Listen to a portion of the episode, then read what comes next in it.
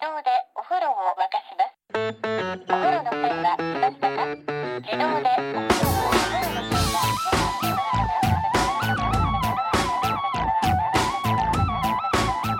Hello, and welcome to another episode of No Such Thing as a Fish, a weekly podcast coming to you from 2020 Audio.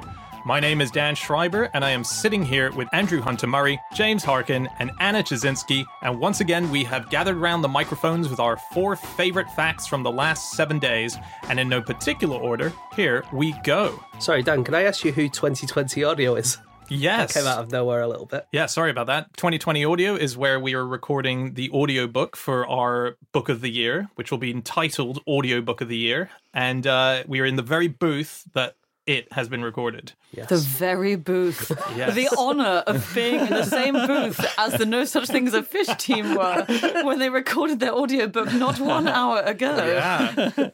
They're authors. We're mere podcasters. It's such an honor. Okay, starting with fact number one, and that is Andy. My fact is that there are whales alive today who were alive before Moby Dick was written. Ah. Wow. Does that Cool. mean so that book was written about a real whale, wasn't it? Yes. So might that whale still be alive? No. Oh, so it's, a, it's because there are different kinds of whales. There are particular whales which do live for at least 200 years. We know that, but they're bowhead whales. And I think the whale in Moby Dick was a sperm whale. Yeah. yeah. so right. I don't know how long lived sperm whales are actually. It's possible. Well, Um, there's there's a bowhead. Sorry, you said bowhead whales, Yeah. right? So bowhead whales are uh, they've got a life expectancy that can actually go up to 250 years. I read it. Um, so that would mean that not only were they alive longer than, let's say, the book itself, Moby Dick, was written, but potentially there's one that's alive that was born the year that Herman Melville, the author of Moby Dick, was born. oh, wow. Yeah, he wrote the book at 32 years old. Wow. And it was in 1851, Yes. I should say. So here's another thing. The first New England whalers, so the first people from North America who were whaling round there, they started in 1791. And that was 227 years ago. So there might be some whales alive who remember a time before whaling in that area of the world. Wow. oh my God, the time when they were free, roaming the waters with no fear. Well, this is the th- so there was this massive bout of whaling um, in the Arctic, especially between 1848 and 1915. So the bowhead whales in the Arctic, all but about I think 1,200 of them were killed. Uh, 30 years ago, there were only about 1,200 left. So it's not like we have an individual. We can definitely point to that whale and say that one was alive before Moby Dick. But they did find one um, recently, which had a harpoon in it, and they tested the age of the harpoon, and they found it had only been manufactured between 1879 and 1885. That specific harpoon. So the whale was probably harpooned sometime from 1885 to 95. Or it could be someone who just likes old harpoons. Yeah. Like a modern That's a good day point. guy who Yeah. just, you know, he's just using really old material. Could have been harpooned three years ago with an ancient harpoon. just Yeah. bought it off eBay. Yeah. But they they reckon that that one that they found the harpoon in was 211 years old. Yeah. So that's yeah. So Yeah. but basically these these bowhead whales in particular are very very old. And it's one of the best ways to date them sometimes is when the harpoons came from because they're often found with harpoons in them, embedded in their blubber, aren't they? Um, but we should say with bowhead whales, you were saying there were only about 1,200 left. That was about 30, 30 years ago. And today there are 14,000. Some good whale news. Oh, that is good. Uh, so well, that actually conservation's really worked. Wow. Um, but yeah, people used to harpoon a lot, but whales can survive a huge amount of harpooning. Um, so, in fact, the whale that Moby Dick was based on was a real life whale called Mocha Dick. You can see how Melville really used his imagination when he uh, switched names there. And Mocha Dick was a super famous whale in the 1830s who sort of terrorized boaters. And it would swim really calmly next to whaling boats. But then at the first sign of aggression from the boat, it would like attack the boat and tip people out. And when it finally died in 1839, it had 19 harpoons lodged in its side from various bits of harpooning. 19. Yeah. Wow. Because they get stuck in the blubber, don't they? Yeah. Um, Mocha Dick was a sperm whale, I think. Mm-hmm. But the bowhead whales, they have more blubber than anyone. They have up to half a meter thick of blubber. Wow. That is a lot, I think. Oh, You're sort of body shaming the old, uh, old bowheads a little bit, aren't you? Well, they're really weird animals, aren't they? Because they've got um, they've got a skull which is up to forty percent of their body length. So the skull alone can be over five meters long. And the the really weird thing about them is that they have the largest mouth of any living animal. But they have no teeth. Like large in terms of depth, I breadth, think length? volume. Volume. it Volume. is, Yeah, so it's larger than a blue whale's mouth, even though the bowhead is slightly smaller. It's got such a massive head that Wow. I it read has to this make- fact yeah. about um, blue whales, which I guess must be true about bowhead whales, if it's true about blue whales, which it Hmm. might not be. But it is that the amount of water that a blue whale can fit in its mouth is heavier than a blue whale itself. What? Oh, really? Yeah. That's plausible, actually, isn't it? Because Isn't yeah, it? Are you going to say? water. Are you going to yeah. say why don't they sink? No, I wasn't. I was going to say, do they expand to a double blue whale size, like a Oh. puffer fish? No, it's No. about different densities, so I guess water's more dense. Yeah. Hmm. Than blubber, especially because blubber's quite buoyant, isn't it? Yeah, that's why women, I think, are often better at floating. Uh, this is actually only my subjective experience, but I find it quite easy to swim, and I'm often swimming with men who sink more easily, and I think it's because women naturally have a bit But more you body are fat. getting regularly harpooned on the downside, aren't you? I've got 14 harpoons impaled in my side at this moment. I should just, sorry, just one more thing I learned about harpoons that I didn't know, um, which I found out from that one that was discovered that was 130 years old. They had explosives in them, which I didn't realize they did. So they harpooned them and they were timed explosive. This is in the mid 19th century, timed explosive. So they went inside and then they were timed to explode once in there. That's interesting because generally speaking, um, whalers would not. They didn't use harpoons to kill whales, did they? That's you kill a whale with a lance or with a club or something like that. You use your harpoon to kind of catch it, and then it kind of drags you along until it gets tired, and then once it's tired, you can kind of kill it with something else. I see. Um, the bowhead whales. They have we said before that they have giant penises in their heads. What? I'm not sure. Well, the equi- sort of very penis equivalent thing. They have this massive ridge of tissue, and it's called the corpus cavernosum maxillaris. Now, any Latin or penis fans might remember that there is a thing in the human penis called the corpus cavernosum, and that's the thing which fills with blood. Those are the chambers which fill up, and they do the same thing in the whale, but they're to cool the whale down.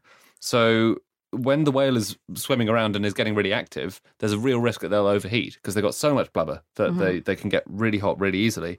So they engorge this corpus cavernosum maxillaris, which means in the head, uh, with blood, and then it opens its mouth, cold seawater flows in, cools the blood, flows back out. So it's their way of very cooling themselves down using this giant head penis. That's weird that they need to cool themselves down because they are found in cool water, which is one of the reasons for their Right. uh, longevity, isn't it? Yeah, but they're constantly wearing a really thick coat, basically. Good and if you try point. and do anything in a thick coat, you warm nightmare. Yeah. nightmare. It is a bit like having a big coat all the time on a cold day. But then, whenever you want to cool down, getting an erection and pouring cold water into your pants. Yeah. I mean, that's effectively what we're saying, isn't it? Yeah. It doesn't sound like a crazy way of cooling down. It does. I think people would call you crazy if you started doing that. Yeah, Well, not, try- not on the bus, you know, but Oh, I actually have a coat fact related to whales. really? yeah, this I love this. Some of the earliest waterproof jackets were made from whale intestines, and it was the Inuits who used to wear them because they are really waterproof, obviously, because intestines are full of water, bodily water, but very permeable because the nutrients have to permeate through them.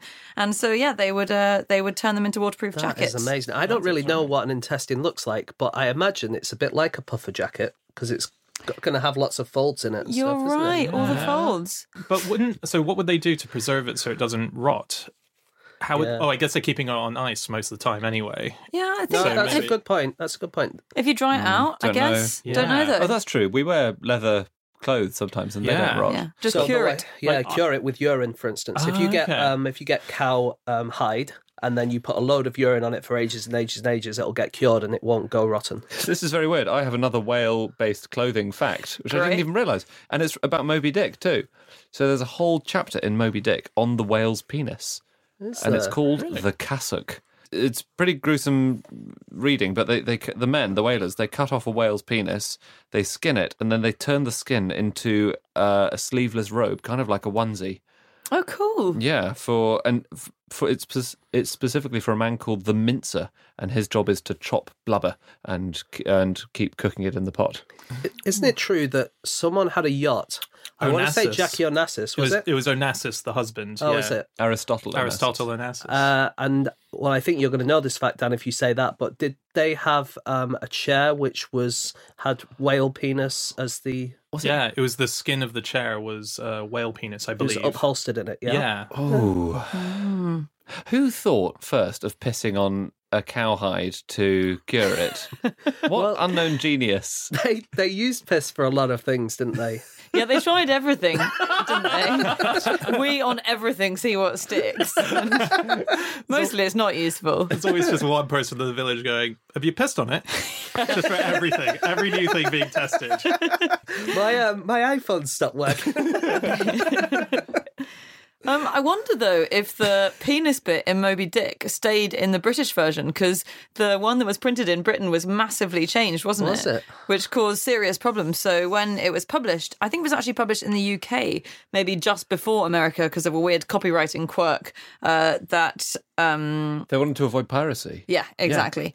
Um, but it was printed in the UK first. But the UK publishers were kind of a combination of really careless and really prudish. They cut huge tracts of it out, and also they cut out the epilogue. And I should say, if you haven't read Moby Dick and you don't want a spoiler, then fast forward like the next 15 seconds of this. But Oh, I'm putting my hands on my ears, but I've got cans on. it's just going to make the sound more intense. Yeah. And also, uh, when James says cans, he doesn't mean actual cans on his head. He's wearing yes. headphones. I'm Anyone's- wearing the southern French city of Cannes. Anyone who tuned out will be tuning back in right around now to hear the spoiler. Absolutely. Go away for five minutes and then come back. disappear, go make a cup of tea.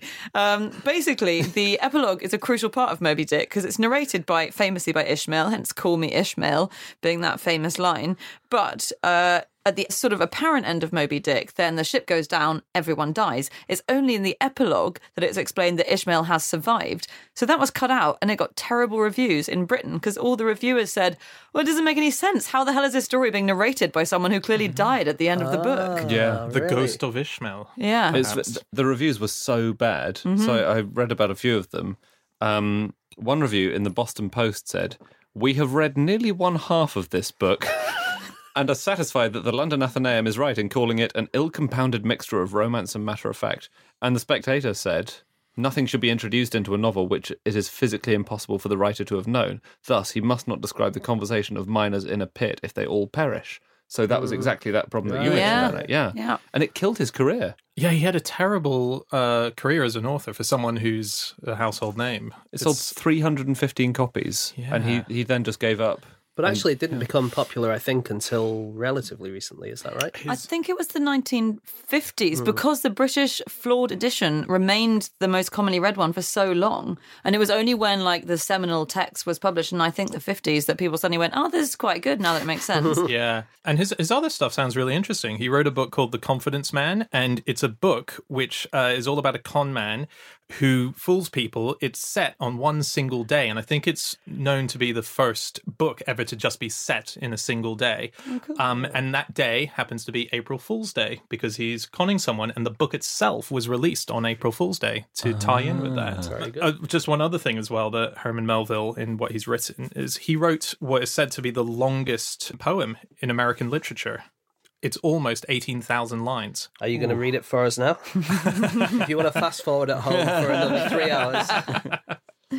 Uh, what's it about? Um, it's a poem and pilgrimage in the Holy Land. Uh, Okay. that's- Yeah. Yeah. Sounds great.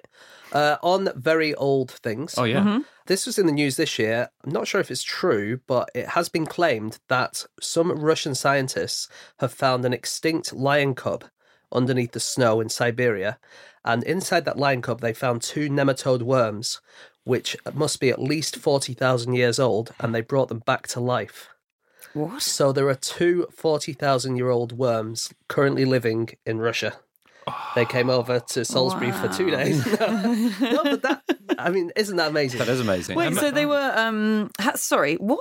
So, How did they bring them back to life? 40,000 years ago, Yeah. these worms were just happily living inside a rectum of a lion. Yeah. And then the lion died, and then it got frozen.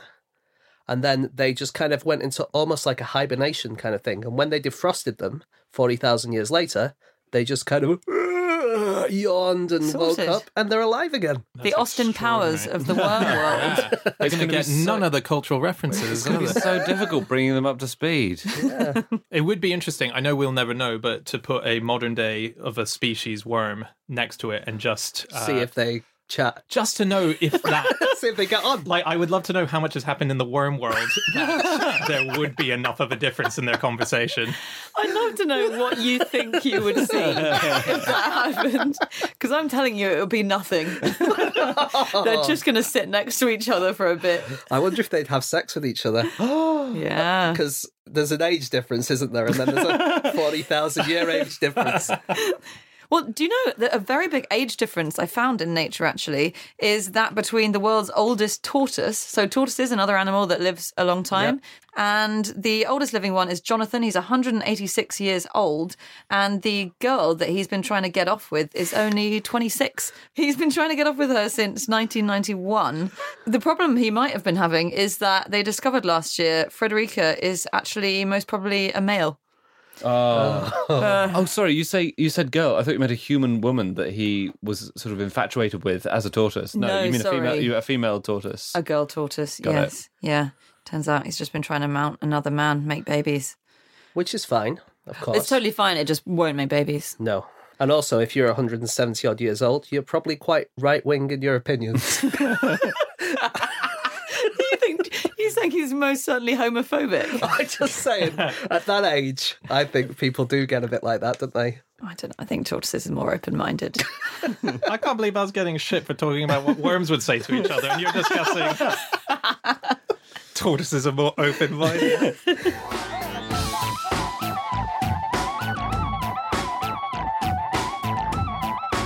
Okay, it is time for fact number two, and that is my fact. My fact this week is that the European Space Agency has a sound system so loud that if you heard it, it would kill you. Your head would explode, is probably not what would happen. um, this is claimed by the ESA. They've said that they have this this uh, big sound system. Well, they definitely do have the sound system, don't they? Definitely, yes. They have the sound system. It's in the Netherlands, and it's the ESA's large European acoustic facility, otherwise known as LEAF. It's 16.4 meters tall, it's uh, 11 meters wide, 9 meters deep, and it uses nitrogen gas in order to make the sounds. And what they use it for is to test rockets. They they smash sound into rockets to simulate what it might be like for when a rocket is exiting or re-entering Earth. So what they've said is that if you were in this room and they closed their door and this was put on, um, that it could kill you. Um, that's a bit disputed by I think every site I've read that talks about it. We're not sure that it could do that. It only gets up to I believe 154 decibels Yeah. Most scientists believe that 154 decibels probably will burst your eardrums, it will cause pain, but it won't explode your head in the way that perhaps they're suggesting. but it won't be pleasant.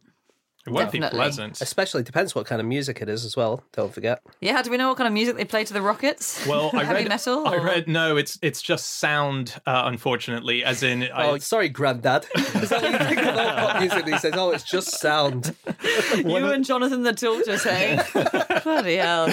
well, one guy who was interviewed about it, who works there, says that they do. You know, you plug an iPod in, and he would love to play rock music or whatever, but actually, it's just a bunch of noise. And so basically, with what sound waves are, is it's um, molecules in the air and they're kind of getting closer together and further apart, closer together and further apart. So it's a change in pressure. So if you make a sound loud enough, there'll be a big enough change in pressure that it would definitely kill you, in my opinion. I Wow, think, I'm pretty sure it would. Like Yeah. it would probably explode your lungs, but I don't see any reason why it couldn't explode your head as well. Wow. I, I think sound waves become a shockwave basically at a certain point effectively, don't they? About 190, um, where it's then like the you know the shockwave that makes a big sonic boom. Um, but yeah, they apparently also it doesn't have to be sounds that you can hear. So there's infrasound, which is sounds that are out of the range of human hearing frequencies. And people have found that if you expose humans to infrasounds that are over 100 decibels, they have blood pressure and respiratory rate changes that they can't control. They just feel their breathing changing. And if you take the decibel level high enough, even though they can't even hear the sound, their lungs will deflate and inflate. So it can be used as a means of like artificial respiration. Oh, if you play this inaudible sound.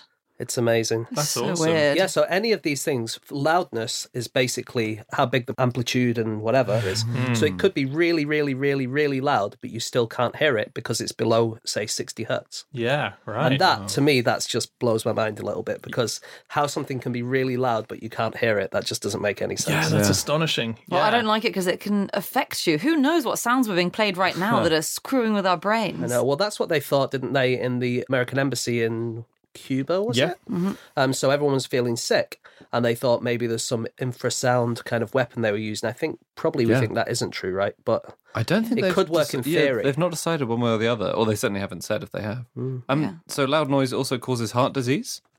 Really? yeah. So it's really strange. It induces a stress response. It disrupts your body at a cellular level, and it induces a kind of fight or flight response.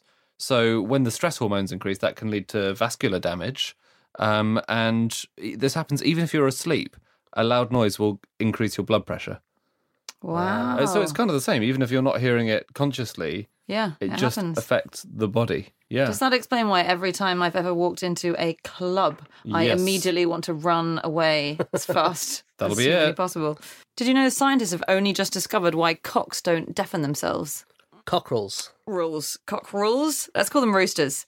Uh, so roosters crow at over 100 decibels, which is extremely loud. It's the same as running a chainsaw right next to your ear. And we didn't know why they don't just go deaf, why their eardrums don't explode. And they've looked into them, and there are a couple of reasons. So they've got an eardrum that's surrounded by nice, soft, squishy tissue.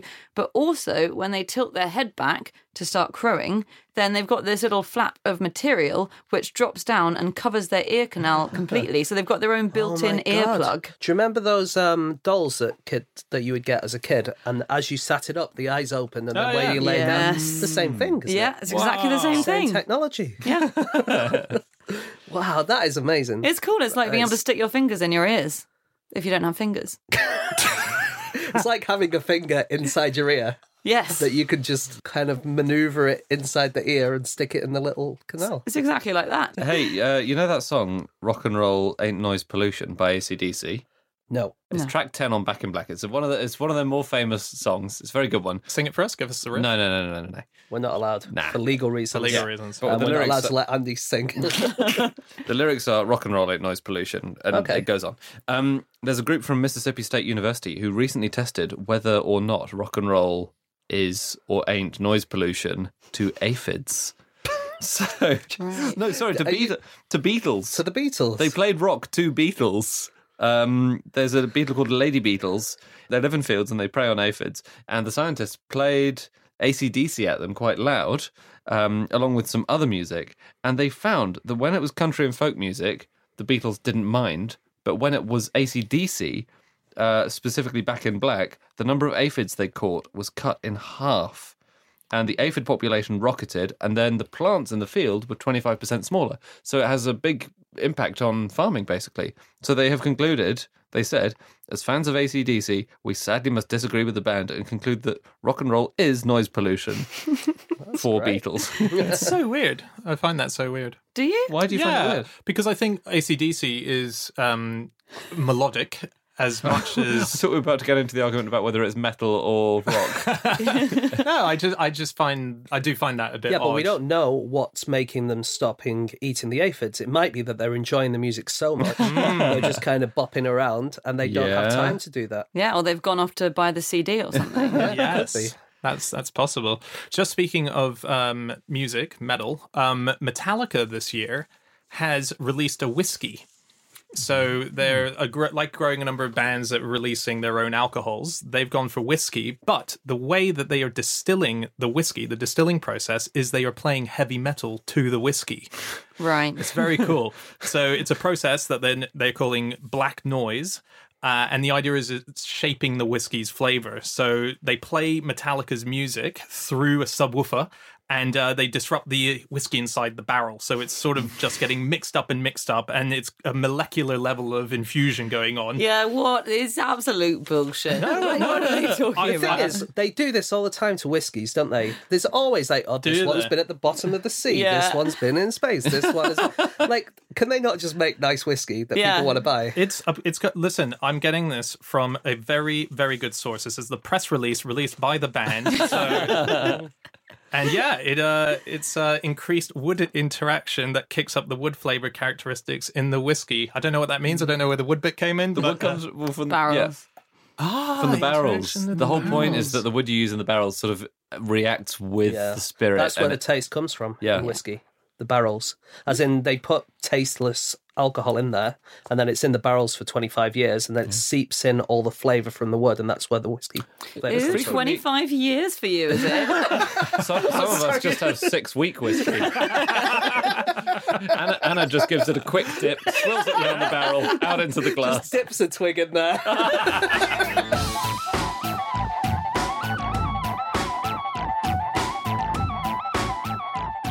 Okay, it's time for fact number three, and that is James. okay, my fact this week is that South Korean teachers are banned from drinking coffee at school. Poor teachers. Yeah. I would say that is one of the best things about being a teacher that you can drink lots of coffee all the time, isn't it? And that you help nurture young minds and all that kind of stuff.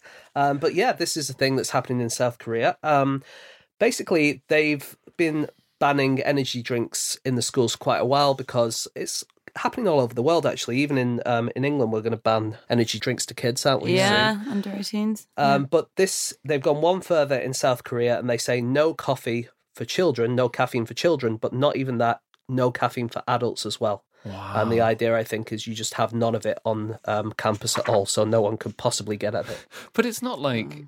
I mean, I remember from when I was at school, it's not like we would try and sneak into the staff room to get some of that sweet, sweet Did you not? Nescafe. We used to go behind the bike sheds and just have a little espresso. Um, and this is the idea that it's bad for your health, which Yes. mostly people think. Although this new study has come out, and I know studies are always coming out swinging one way or the other, but this one's a really huge one. It's done by the National Cancer Institute and the National Institutes of Health. It's one of the largest studies of its kind. It's been going for 10 years, and it's found that drinking seven cups of coffee every day is the healthiest number of cups oh, of coffee you can on. drink. Absolutely smashing it. Isn't that weird? Is that right? That is, I mean, Yeah. it's not a million miles from what I get. Well, there you go. You're the healthiest. It followed 500,000 people over a 10 year period and then looked at who had died at the end of it. And it found that you reduce your chance of death by 14% if you're drinking eight plus cups of coffee. Eight And by 16% if you drink seven cups of coffee a day. Is it the caffeine that's the good ingredient, or is it coffee in general? As in, if if someone were to drink decaffeinated coffee all the time because they couldn't hack the pace of normal coffee, would they still be healthy? Andy, there's no hope for you. I'm sorry with your no, they don't know because it's just a statistical study. It's not a biological study, as it Okay. was. They've just looked at the who's dead. now. Right. But they've adjusted for other factors, as in it Yes. could be, you know, I'm sure they. I'm sure they've done all the stuff that scientists are meant to do, like Yeah, adjust probably. for other mitigating factors. Yeah. One would hope. Um, South Korean schools aren't the only place to have banned coffee. Go on. Bit of a history. Um, all of Sweden did in 1746. Wow. Yeah, this was very interesting. They banned coffee, and it was banned by King Gustav III. And it was banned because they just thought that it was very bad for your health. So, what he wanted to do was ban it and then experiment on it to see whether or not he was right in his belief or whether or not his advisors who told him that were right in their belief. So, what they did was they started giving it to convicted criminals um, to test to see whether if they drunk coffee all day, every day, or at least, you know, and they number- all they all ended up being beheaded. So it was concluded very bad for you. Well, here's the here's the thing. They the king ordered an experiment to be done on two identical twins. They were both on death row, but they were both um, put just for life imprisonment if they went and did this because they wanted to see how long it could last. So one was given coffee every day, and the other one was given tea. And unfortunately, Gustav Gustav III died before the experiment finished. He was Um, having um, energy drinks every day, wasn't he? Yes, exactly. Yeah. Um, so he, um, no, he was assassinated uh, in 1792. Sorry, Um, sorry, guys. Too Yeah, soon. Too soon. um, but yeah, um, we uh, we don't fully know what happened. Well, no, the the really great thing was that so the two two doctors were assigned to study the patients, one doctor each. Um, but both the doctors and King Gustav all died before either the tea drinker or the coffee drinker Yeah. Great. Yeah. Suppose I've read an account saying that the tea drinker died first, and that the, the solitary coffee drinker, who was meant to be living this Oh. unhealthy lifestyle drinking coffee, lived uh, longest of all of them. I think there is a question that it's uh, apocryphal tale, though. I, I mean, it sounds so neat. Yeah. Yeah. I found somewhere else where it was banned. Go on. This is in the Ottoman Empire. So there were lots. So the, the it basically originated the, for the first time in Yemen in the 15th century, as in grinding the beans, mixing with liquid. There have been various other attempts to use caffeine beans In before Yemen? that, uh, but Yemen is, or modern day Yemen, I guess, is where it first appeared. Same as Eddie Izzard. Really? Mm. Is he from Yemen? Um, yeah, he is. He was born there, wasn't he? Yeah. ah. Well, um, so I thought, you- I thought that might go somewhere and it didn't. So. He then moved to Bexhill on Sea, which Did is he? where comedians like Milligan No. was stationed Oh, um, really? during the early bit of the Second World That's- War. Where is that, Bexhill? on Sea? Bexhill on Sea is just near. It's on the coast. It's sort of you can see France in the distance. So oh, on the south coast. Yeah. Oh, there's some really nice oh, towns down there. unbelievable! I've there. got some stuff here. Thank you about Yemen. where Eddie Izzard's from. So Eddie Izzard. Um, so it, basically, it was it became really popular because it's very delicious, but also um, it was seen as quite dangerous, quite political, because you'd have a coffee house, which is where people meet and they can discuss and they can discuss politics. So it's not like uh, meeting at a mosque where things are a bit more policed and you're only there for religious purposes. So it's a it's a secular space. Uh, and also, the coffee was brewed for 20 minutes and it was served very, very hot. So you could only drink it in tiny sips. So you kind of have to chat. Yeah. So the Ottoman Sultan in 1633 cracked down on it, and this is supposedly true that he walked around Istanbul in disguise with a big sword, ready to behead anybody he found drinking coffee. Is that right? well, this is the story, and again, it may well be apocryphal. I love the detail of a big sword. Just, it just sounds- yeah, he wasn't toting no fruit knife around. No way. Uh, it was banned by Frederick the Great. Was Um, it? Yep, in Wow. 1781. Uh, because he thought that people should be taking beer instead, or beer gruel instead of coffee. Oh, yeah. Uh, he thought it was a bit of a luxury. Beer gruel. Beer gruel would be like the porridgey stuff that you get at the bottom when you've been bo- uh, brewing beer. And he was brought up on that, and he thought other people should be having that. They shouldn't be having this luxurious um, stuff from Yemen. But he actually did himself have coffee, although the difference was he boiled his with, instead of water, champagne. Wow. Ooh. Ooh, Best would, way to have it. would that be nice? Would it? Yeah. Mm, I think after the fourth or fifth cup, you start to enjoy it a bit more.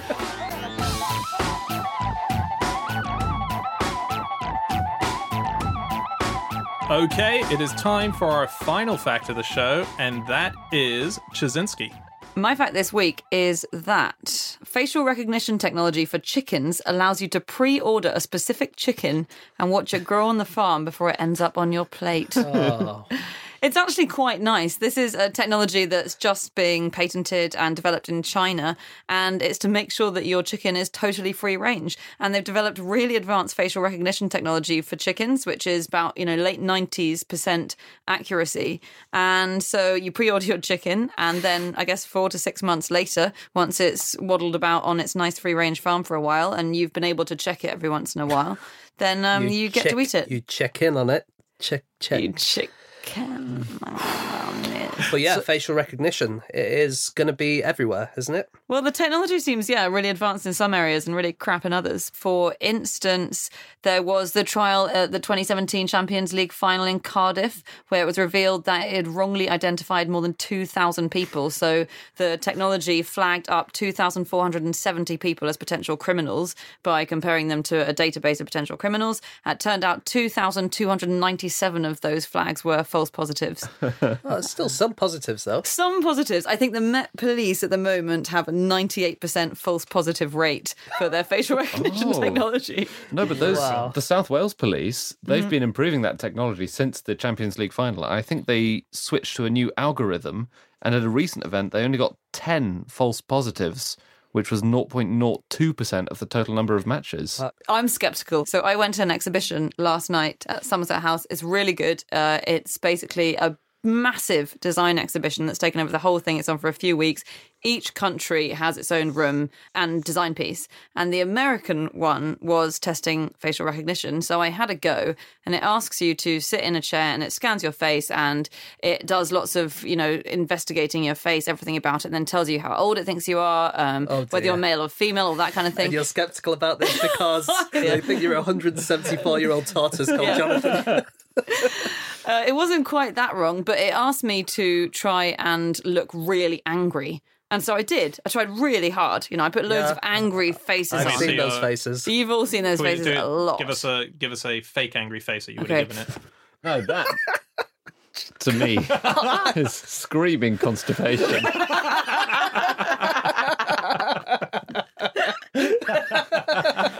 But basically, then it guessed what expression I was trying to do, and it said calm.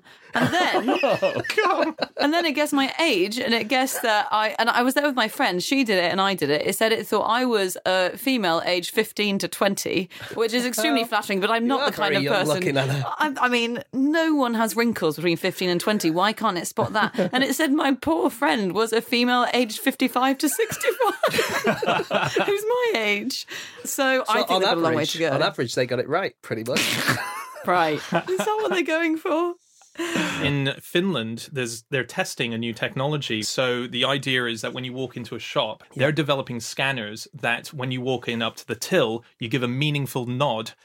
As it says in the quotes, that's how they've said it in this video. You give a meaningful nod to the scanner, and that's how you pay. And it's memorized through, in the same way it would your bank card details. Your face is Creepy. on. Yeah. Creepy, creepy, creepy. Yeah. I am going to trick all this facial recognition stuff, and I found out a method I can do it. By mm-hmm. deliberately disfiguring your own face. That's right. so it turns out that you can't trick good facial recognition systems by wearing makeup. Even if you're wearing weird goth style makeup, it hmm. doesn't work. But there is a guy online, and his name is Takion, that's his Twitter account. He has found that the kind of makeup worn by fans of the Insane Clown Posse, aka Juggalos, right? They wear very heavy clown makeup, and it completely redefines what the computer sees as your oh, jawline. really? So we may still see people wearing clown masks for bank robberies, but they'll just be wearing clown makeup instead. That's very clever. Ah, But they tried to train them up, didn't they, recently? I think you mentioned fleetingly in a podcast a few months ago, Andy, that the South Wales police sent facial recognition AI to a massive Elvis impersonator festival, the biggest one in the world, in order to hone its techniques to see if it could distinguish between different Elvis impersonators. Ooh, speaking of Elvis, um, I've, I've been reading up on him recently. Um, I was reading this one article that was published on the NME, and it's one of those things that we don't usually naturally go to when we're doing our research. You know, something that's like 101 amazing things that you'll. But this this article was called 75 Geeky Facts You Might Not Know About Elvis Presley, and it was genuinely incredible. Every Go on, fact. give us one. Okay, here's one. Um, the inspiration for Elvis Presley's trademark jumpsuit and quiff look was a comic book hero, Captain Marvel Jr. Is what inspired Elvis Presley's Really? look. This is the geekiest foundations for what is seen to be the coolest singer of the 1950s and 60s. So did he say that was? Did he used to read them? Um, he must have as a kid. Yeah, he was obsessed with them, I believe, when he was younger, uh, and so that's what he based his look on. Um, here's another one. Just before he died, Elvis commissioned his stage electrician to design a version of his big white jumpsuit that he wore, which would fire laser beams into the audience from the suit. I mean, that's incredible. I've not heard that before. Do you know Elvis? He Elvis impersonators. Do you know the first Elvis impersonator uh, was in 1954, which is two years before Elvis's first hit single. What? This guy was called Carl Cheesy Nelson, and he was Cheesy. Cheesy. Was his nickname? That was his middle name. Okay. Uh, and basically, what had happened was Elvis had been delayed for a show. Uh, and this guy was a really good friend of Elvis. And so he did the whole show just copying his entire style. That's so cool. So Yeah, that's pretty good. so funny. Um, just while we're on impersonators, and again from this NME article, uh, really fascinating. Um, in Somalia, owing to strict Islamic law, Elvis impersonators are required to have beards. So you can do everything. And I'm reading, I'm reading these facts word for word. I should say these are. It's such a brilliant article. Uh, just one more thing I found really interesting about facial recognition. Oh yeah. Um, do you know that shops in London have it specifically for celebrities? So, a bunch of stores in London, more than a dozen stores in 2013, installed this technology, which is VIP facial recognition technology, to stop that moment when someone super famous walks in. And as a shop assistant, you're supposed to be really kind of nice and obsequious to them, but you don't know who they are. So it has a database of all celebrities' faces, and as soon as a celeb walks in, then a thing pops up on these guys' tills that says, "Oh, Julia Roberts has just entered the building," and also with a bit of info about her, like she is this size and she likes this style of thing, and go and Wow. force her to buy some shit. If only Hugh Grant had had that in Notting Hill when Julia Roberts walked into his bookshop. Oh, if They could have done the whole film in half an hour. You're so right. and he would have sold her a book she actually wanted to buy because it would have had her preferences. I have a thing about facial recognition and celebrities. This is weirdly similar to that. So, um, in, it's still on the tricking facial recognition thing, there are special there are specially designed glasses which can make facial recognition computers think that you are Milla Jovovich. Who? Milla The- Jovovich? Yeah, Milla Oh. Jovovich, um, she's in The Fifth Element. Um, she's a model her. slash actor, Yeah, yeah, Resident. Evil She's in all actor. six of the Resident Evil movies, and she does a brilliant job at them. Um, So they only tell you when it's her. no, no, no. They make the computer think that you are Milla Jovovich. Got it. So Ah. it's really bizarre. They've got they they can be made up to look like normal tortoiseshell glasses, but on the front of the rims, they've got these specially printed images. Okay, and the frames kind of overlay the face um, with pixels. And when the computer looks at you, its its calculations are disturbed, and it thinks that you are someone else in its database. Ah. And I think I think there are limits. As in, I think you you might have to be uh, a woman, for example, with that with a slightly different bone structure. Or you might need to be white, as Milla Jovovich is. Do you But think basically- also people might start um, robbing banks looking like Milla Jovovich? What an idea! Yeah. Yeah. and then she's just going to get arrested, obviously. Yeah. So it'd just be her and the insane clown posse in prison.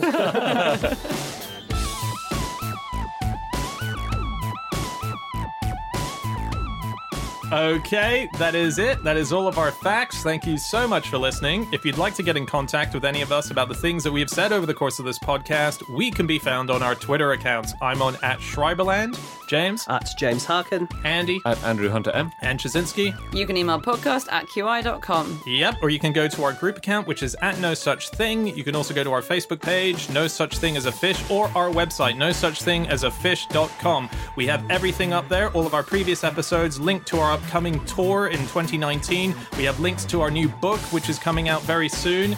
And uh, we just want to also say very quickly a thank you to 2020 Audio for allowing us to record here today. Also, a massive thank you to Ruben, who's next door right now, uh, recording this for us. And he did our audiobook. He's awesome. And uh, he's a DJ. So go find him on what's your at, Ruben? Do you have a Twitter at? At Rubicon UK. Um, okay, that's it. We'll be back again next week. We'll see you then. Goodbye.